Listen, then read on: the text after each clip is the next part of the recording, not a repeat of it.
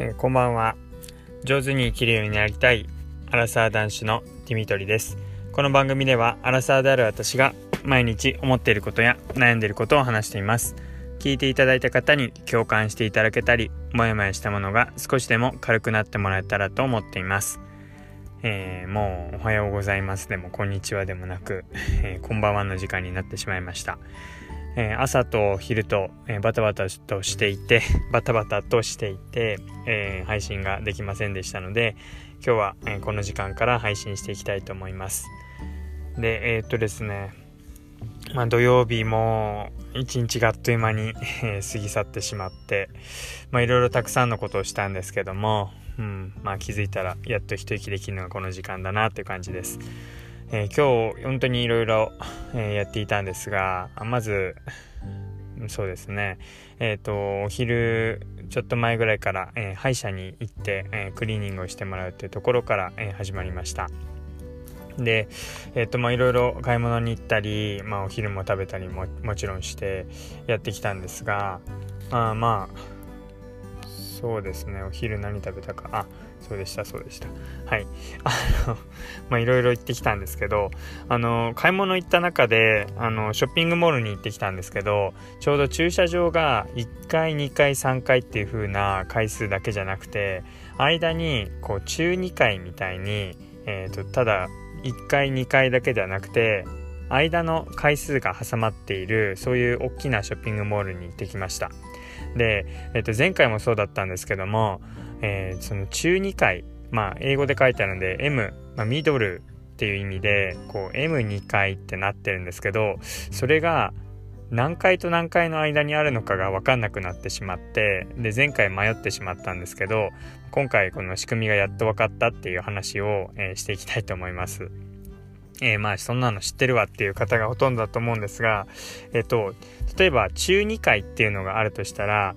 M2 ってなってるので、なんとなく2階と3階の間にありそうなイメージを持ってしまうんですけど、1階と2階の間にあるのが中2階、M、ミドル、ミドル2階なんですね。だつまり1階から行っていくと、1階、M2 階、2階、M3 階、3階っていう風になってるわけです。なんかその感覚がこう勝手に M2 階は2階の次にあるっていう感覚があったのでなんかわかんないなっていう不思議な感覚でこの間もこう本何回か行ったり来たり上に上がったり下に下がったりっていうのをして自分の車を探したってことがありました。でやっぱり実際にフロアは1階か2階になってるのでまあ、そのお店のショッピングフロアですね。なので、こう止めた後階段で降りるのが嫌だっていうので、結構皆さん1階とか2階とか3階とか、ちゃんとその中にない、え中2階とか中3階じゃない場所に結構車を止めたがっているみたいで、あのー、やっぱりそっちの方が混んでるんですよね。だからそこでこう探そうとすると、どうしても空いているところが見つからなくて、で、中2階中3階の方に移動していくと結構パーキングが空いているってことが今日もありましただからなかなか覚えづらいなーってこれが小数とか使って1.5回とか2.5回ってなってたら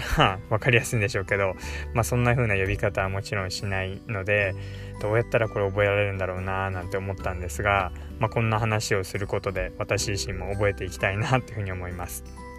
で、あとそうですね、前回話をした中で、ネットフリックス、えー、アカウントが取られてしまったって話で、いろいろ話が違ってたみたいで、あのー、はい、ツッコミどころ満載すぎるってことで、あの、奥さんから、はい、あの、指摘が入りました。えっと、そもそも、あの、アルファベットのアカウント名が、えー乗っ取ってきたって話をしたんですけど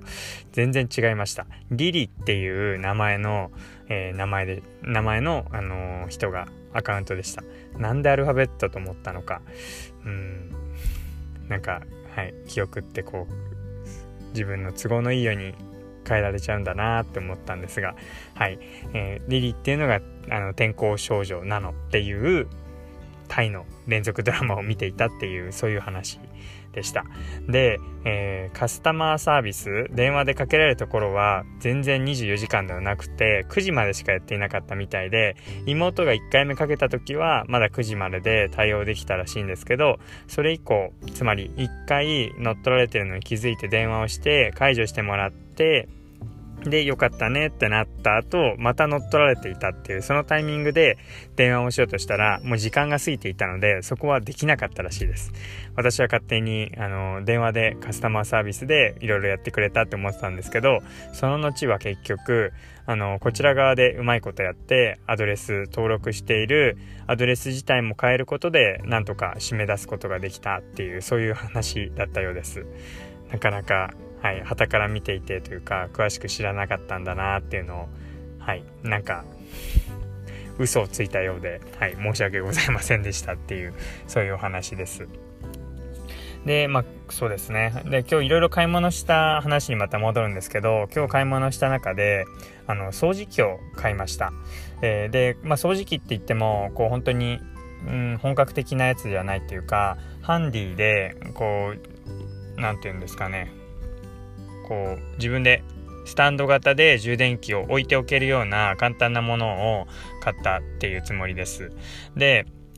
あの、まあ、今まで使っていたものが、充電がどんどんどんどん減っていって、もう本当に1分も持たないぐらい、十何秒ぐらいで消えちゃうような掃除機になってしまったので、まあ、多少それほど高くないものでも、もう少し時間が持つものに買い替えようってことで、えー、電気屋さんに行ってきました。で、まあ、家電屋さん、家電量販店でいろいろ見て話を聞いたんですけども、やっぱりダイソンが一番吸引力が良くて、なんならこう掃除機をかけた時に、こう、より掃除機をかける前よりも空気がきれいになるっていうところがいいところらしくってまあでも一番安いものでもやっぱり4万5万ぐらいしてしまうっていうのでまあそれだとちょっと高いよなーっていうのでいろいろ考えた結果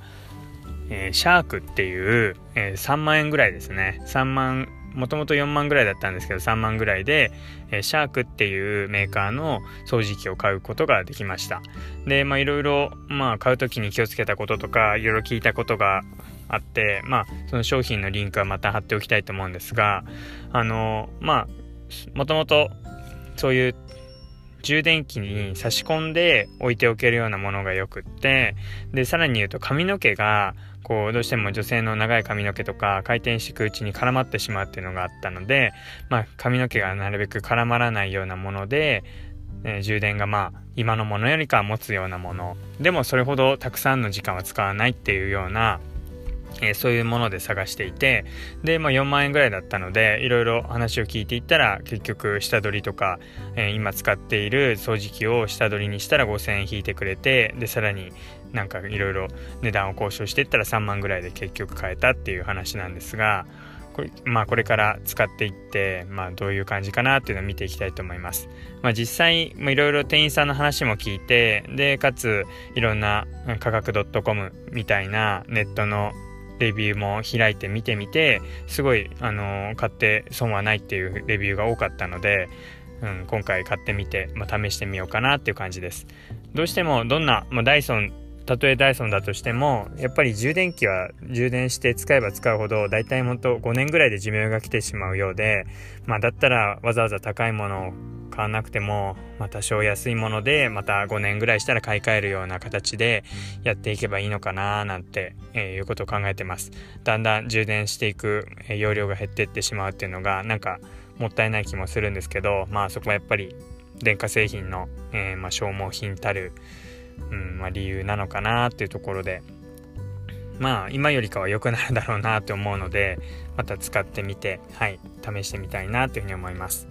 はい、では、え今日いろいろ買い物しに行った話とあとまあ中2回っていう回の回数がなかなか覚えづらいっていう話。あと、えー、前回話したネットフリックスの解決策っていうのが結構違っていたので、えー、申し訳ないですっていう話。それから、えー、掃除機を買ったので、その掃除機の話をしました。はい。最後まで聞いていただいてありがとうございました。では、えー、またお会いしましょう。